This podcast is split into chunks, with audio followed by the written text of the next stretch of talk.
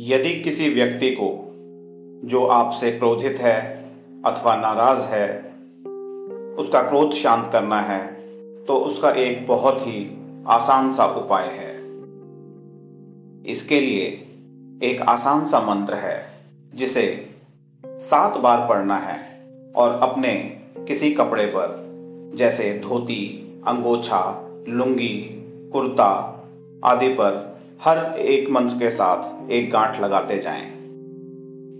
सात बार पढ़ना है सात गांठें लगानी है। मंत्र पढ़ते समय उस व्यक्ति की कल्पना कर लेनी चाहिए जिसका क्रोध शांत करना हो। फिर वही वस्त्र पहने हुए उस व्यक्ति के पास जाएँ, निश्चय ही उसका क्रोध शांत हो जाएगा। घर में कलह हो शांति स्थापना करनी हो किसी के साथ कोई समझौता करना हो, उस समय के लिए यह मंत्र बहुत ही उपयोगी होता है।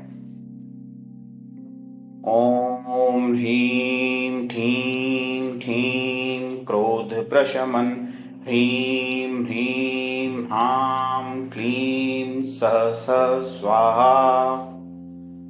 ओम ह्रीं ठीं ठीं क्रोध प्रशमन ह्रीं ह्रीं ह्रां क्लीं स स्वाहा। ॐ ह्रीं ठीं ठीं क्रोधप्रशमन्। ह्रीं ह्रीं ह्रां क्लीं सः स स्वाहा। ॐ ह्रीं ठीं ठीं क्रोधप्रशमन्। ह्रीं ह्रीं ह्रां क्लीं सः स स्वाहा।